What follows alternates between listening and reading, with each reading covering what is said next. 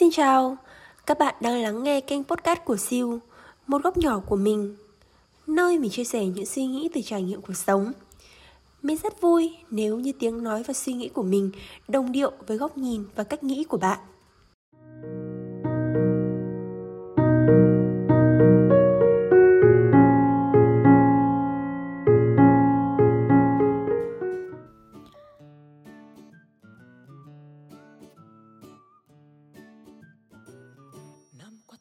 Hello hello, Siêu đã quay trở lại rồi đây.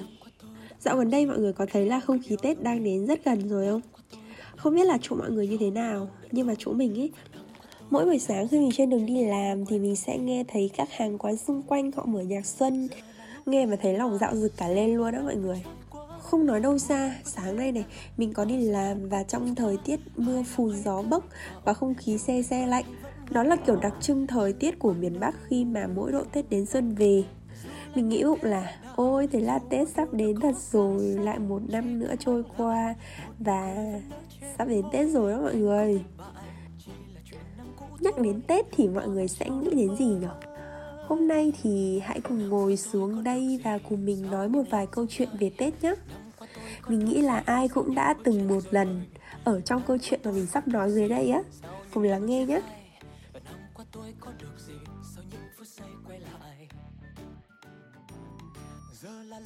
Tết đến sẽ là dịp để chúng ta có cơ hội quay quần ngồi lại bên nhau sau một năm làm việc vất vả. Không biết là với mọi người như thế nào nhé nhưng mà với mình ý, thì cái khoảng thời gian mình được gặp anh em họ hàng trong gia đình mình ý, nó không có nhiều. Tại vì trong năm thì mình đã đi học, đi làm xa rồi, cũng chẳng về nhà được mấy hôm. Thế nên là nhiều khi nó xảy ra cái tình trạng sở khóc sở cười như thế này kiểu nhiều khi về quê mình chả biết ai với ai ấy, xong rồi chào mọi người thì mình lại chào sai. Ví dụ như là chào gì thì mình lại chào bằng cô, rồi chào cậu thì mình lại chào bằng chú. Đấy là mình còn chưa kể đến những anh rể và chị dâu mới nhá. Và còn có cả các cháu nữa. Thực sự luôn, mình không thể nào mà nhớ được là nhà anh chị này có những cháu nào, hay là anh này đã lấy chị vợ tên là gì kiểu ngày xưa họ hàng nội ngoại của mình nhiều anh em ấy. Xong rồi mình cũng có nhiều bác, nhiều cô, nhiều chú. Và mỗi bác, mỗi cô, mỗi chú đó thì cũng lại có khoảng từ 4 đến 5 người con. Và những người con đó thì lại có cháu. Và mình thực sự là không thể nhớ được hết tất cả những người đó. Nên là nhiều khi ngại lắm, gặp họ hàng lúc nào cũng trong trạng thái kiểu, mẹ ơi, đây là ai? Bởi vì phải nhấn mạnh lại một lần nữa là mình là một cái đứa nhớ mặt người rất là kém nên là nhiều khi họ vừa giới thiệu tên tuổi các thứ xong xuôi hết, mà đến cuối buổi thì mình lại không nhớ người đó là ai luôn rồi mẹ mình còn trêu là nhiều khi gặp họ hàng ở ngoài đường có khi còn không biết, cãi nhau còn không hay và dịp Tết thì chúng ta cũng sẽ được hỏi những câu hỏi muôn thuở và sau đây mình sẽ list sẵn ra cho mọi người với những bạn học sinh thì sẽ được hỏi câu muôn thuở Năm nay có được học sinh giỏi không cháu? Nghe quen không ạ? Ngày xưa mình đã từng rất ám ảnh với câu hỏi này mỗi độ Tết đến. Mình còn nhớ là năm đó mình học lớp 7 ấy, Năm đấy thì mình không có được học sinh giỏi. Mà về quê thì các bác hay hỏi là năm nay có được học sinh giỏi không ấy. Thế là năm đó mình đã nhất quyết là không về quê Để tránh bị trả lời câu hỏi đó.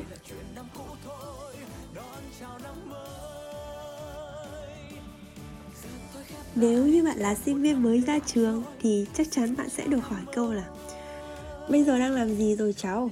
Lương tháng được bao nhiêu? Mình biết là sẽ có nhiều người rất ngại trả lời câu hỏi này, bởi vì sẽ có những người đi ra trường và chưa có công việc ổn định có những người họ lại làm một công việc mà trái hẳn với ngành học mà họ đã học trước đây nếu như mà trả lời thật thì sẽ kéo dài cuộc hội thoại đó lên với những câu hỏi mà chắc chắn bạn sẽ không thích. Giống như là, tại sao học ngành này mà lại đi làm ngành kia? Rồi sau này có định thi về làm nhà nước hay làm công chức không? Mình dự đoán là năm nay mình sẽ nhận được câu hỏi này kha khá đấy. Thế nên là mình cũng đang chuẩn bị mẫu câu trả lời để nếu như mà gặp những câu hỏi tương tự thì mình có thể trả lời được. Mình sẽ trả lời là, hiện tại thì cháu đang làm ở hà nội mặc dù mình cũng chẳng đang ở hà nội đâu. Và lương của cháu thì cũng đủ tiêu, đủ sống thôi ạ.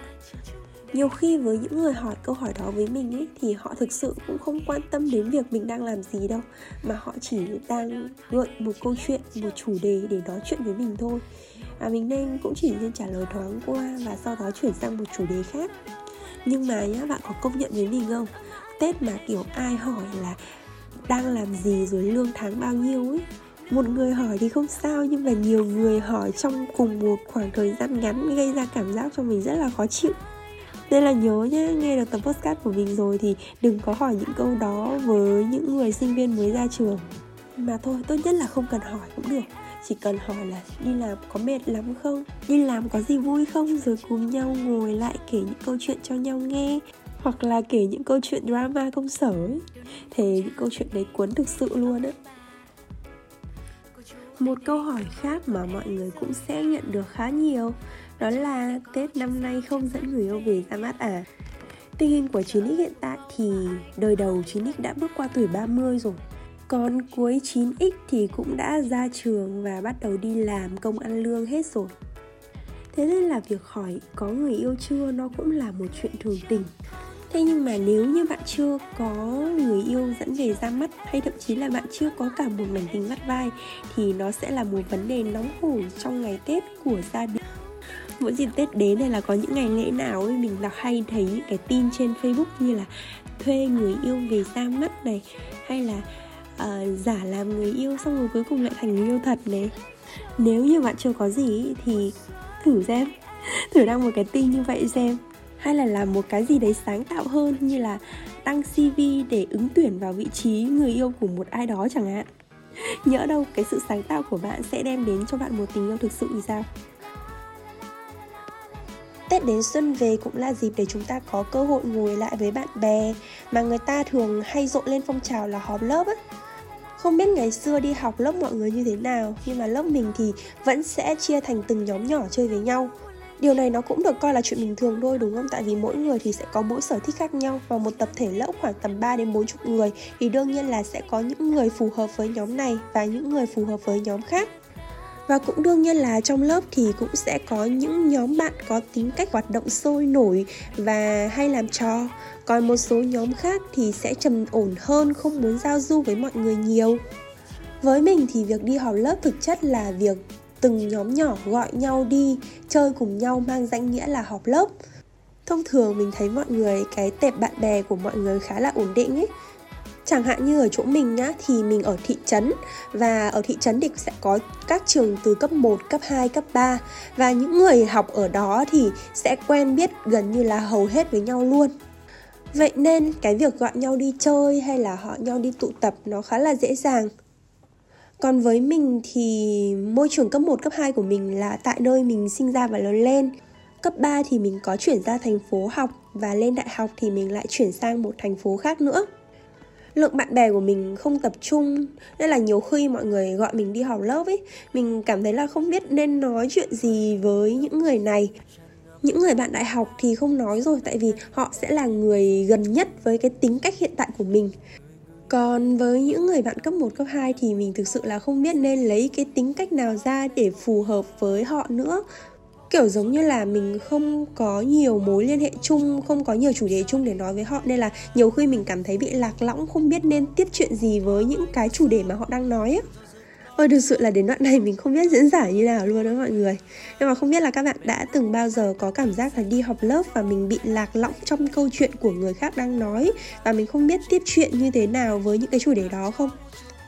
Đó chính là cái cảm giác mà mình đang lo sợ khi mà đi chơi với một nhóm bạn đã chơi và đã quen biết với nhau từ trước rồi á. Không phải là mình không quen biết họ, chỉ là quá lâu rồi mình chưa có tham gia và chưa có tụ tập lại với những người này nếu như mà chúng ta không nói về những câu chuyện ngày xưa thì sẽ nói về hiện tại và tương lai, về kế hoạch sắp tới. Người thì đã có vợ con đời huề rồi, người thì khoe nhà, khoe xe, người thì đã có công ăn việc làm ổn định, người thì vừa được thăng chức. Nói chung là tất cả những gì tốt đẹp nhất mà họ đã có trong thời điểm này. Và nếu như bạn là một người chưa có gì trong tay, thì chắc chắn bạn sẽ lại bị lạc quẻ và không biết nên nói như thế nào để tiếp tục câu chuyện đó nữa nhưng mà đó chỉ là tất cả những tình huống mình đang mường tượng và mình đang đặt giả thiết ra nó là như vậy thôi. Với những nhóm bạn bằng mặt không bằng lòng như vậy thì bạn có thể quyết định là mình sẽ không tham gia buổi tụ tập đó mà. Thành tích được đưa ra không phải để khoe khoang, để đặt áp lực lên người khác, mà là để cùng nhau thúc đẩy động lực, cùng nhau cố gắng, cùng nhau phát triển để tạo nên một nhóm bạn thật sự chất lượng. Ôi nãy giờ nói Tết với những câu hỏi kiểu hóc búa, câu hỏi muôn thuở năm nào cũng hỏi nghe có vẻ hơi áp lực nhỉ? Nhưng mà Tết không chỉ có vậy đâu mọi người. Tết còn là giây phút chúng ta được ngồi cạnh Được quây quần bên gia đình Được tận hưởng cảm giác mà mỗi năm chỉ có một lần. Vào khoảng 27-28 Tết thì nhà mình sẽ bắt đầu gói bánh trưng Mẹ sẽ là người chuẩn bị tất cả các nguyên liệu để gói bánh. Mọi người có giống như mình không? Lúc nào cũng sẽ mon men lại gần để tự gói một chiếc bánh thật là bé Để khi mà đun ấy thì nó sẽ chín trước và sẽ ăn trước Giây phút trước bánh của mình chín, nóng hôi hổi và bốc khói nghi ngút trong tiết trời đông lạnh giá. Cắn một miếng thì nước mùi thơm của gạo nếp và nhân đỗ xanh, mà lòng cảm giác vui sướng lạ lùng. Mặc dù năm nào mình cũng được thị phạm màn gói bánh trưng siêu đỉnh của mẹ, nhưng mà đến khi mình gói thì nó lạ lắm mọi người. Mình gói thì nó chỉ ở cái mức độ là bọc lá xanh ở bên ngoài gạo nếp và đỗ để cho nó khỏi bị rơi ra ngoài thôi. Còn để mà đẹp hay là thẩm mỹ thì thôi mình xin chịu. Mặc dù bánh nguyên liệu bên trong chỗ nào cũng giống nhau Cũng có gạo nếp, có thịt, có đỗ Thế nhưng mà cách gói bánh trưng ở chỗ mình ấy Nó khác một chỗ là nó là bánh dài Nhưng mà nó không phải dài kiểu bánh tét ở miền Nam đâu. Thân tròn dài xong rồi bên trên hai đầu ấy thì nó lại có ba góc. Mình cũng không hiểu là làm như thế nào để có cái góc nhọn nó đẹp và nó hoàn hảo được như vậy. Nhưng mà phải công nhận một điều đó là vào những ngày mùa đông lạnh ấy, xong rồi cả nhà cùng nhau quây quần bên bếp lửa này, xong rồi trông nồi bánh trưng này, cùng nhau nướng thịt này, vui ơi là vui luôn á. Tết cũng là dịp nhà mình rất nhộn nhịp bởi vì khách ra vào liên tục, Nhà mình bán đào Tết á mọi người. Gia đình mình bán đào thì được khoảng hơn 10 năm nay rồi. Thế nên là nó cũng được coi là một thương hiệu khá là uy tín của huyện cũng như của tỉnh. Nên công việc bán đào Tết hay tư vấn đào Tết nó đã là một phần không thể thiếu trong không khí đón Tết của nhà mình rồi. Bởi vì gia đình mình là nhà vườn chuyên cung cấp đào trong ngày Tết ý, Thế nên là mình cũng hiểu được nỗi niềm của những thương lái bán buôn đào vào những dịp mà cận Tết rồi. Mọi người có để ý không? Năm nào cũng sẽ có tình trạng là đến chiều 30 Tết rồi Người ta mới đi mua đào, mua quất để ép giá tiểu thương. Có thể là do công việc của họ bận bịu thật Đến chiều 30 họ mới có thể đi mua đào được. Nhưng cũng có một số người lợi dụng thời điểm đó mới đi mua đào để ép giá tiểu thương. Nhưng mà với quan điểm của mình ý, thì không nên đi mua đào vào chiều 30 Tết. Thứ nhất là ngày Tết trong năm chỉ có một lần. Việc cắm hoa đào ngày Tết cũng là tượng trưng cho không khí của mùa xuân, của may mắn, của lộc lá. Thế nên là dù có đắt hơn khoảng từ 2 đến 300 thì nó cũng sẽ không là vấn đề. Thứ hai là những cây hoa đào bạn mua vào cuối ngày như vậy thì có thể nó đã héo và nó đã không được đẹp nữa rồi. Và thứ ba là để làm ra một cây đào và đem ra thị trường nở hoa vào đúng dịp Tết thì người nông dân đã phải tốn khá nhiều công sức và thời gian không chỉ là trong những ngày Tết đâu mà là thời gian của cả một năm, thậm chí là từ 2 đến 3 năm về trước nữa. Một cây đào to, đẹp, nở hoa đúng vào dịp Tết muốn đem ra thị trường thì phải mất ít nhất khoảng từ 2 đến 3 năm. Bạn bè hỏi mình là nếu như mà đào không bán hết vào dịp Tết thì có bị bóp giá vào chiều 30 Tết không? Thì mình xin trả lời là không nha Năm nào đảo cũng sẽ trong tình trạng cháy hàng, Những cây đẹp đủ tiêu chuẩn đem ra thị trường thì mọi người đã lên chọn và đã đặt cọc trước hết rồi. Còn những cây không đạt tiêu chuẩn thì mình cứ để tại vườn thôi, Năm nay chưa bán thì năm sau mình bán vậy. Nói tóm lại thì mình thích không khí chuẩn bị đến Tết hơn Hơn là việc mình đã và đang trong Tết. Xuân Diệu thì có một câu thơ, Xuân đương tớ nghĩa là xuân đương qua, Xuân còn non nghĩa là xuân sẽ già. Với mình cảm giác sắp đến Tết chính là Tết, còn Tết thực sự đã là Tết qua rồi. Vậy là chỉ còn chưa đầy một tháng nữa thôi là đã đến Tết rồi. Mọi người đã có kế hoạch gì cho Tết này chưa? Và mọi người có lo lắng về việc trả lời những câu hỏi muôn thuở của ngày Tết giống như phần mở đầu mình chia sẻ không? Cảm ơn các bạn đã lắng nghe tập podcast lần này và hẹn gặp lại các bạn trong những số ra sau. Bye bye! Tết này con sẽ về, mẹ đừng lo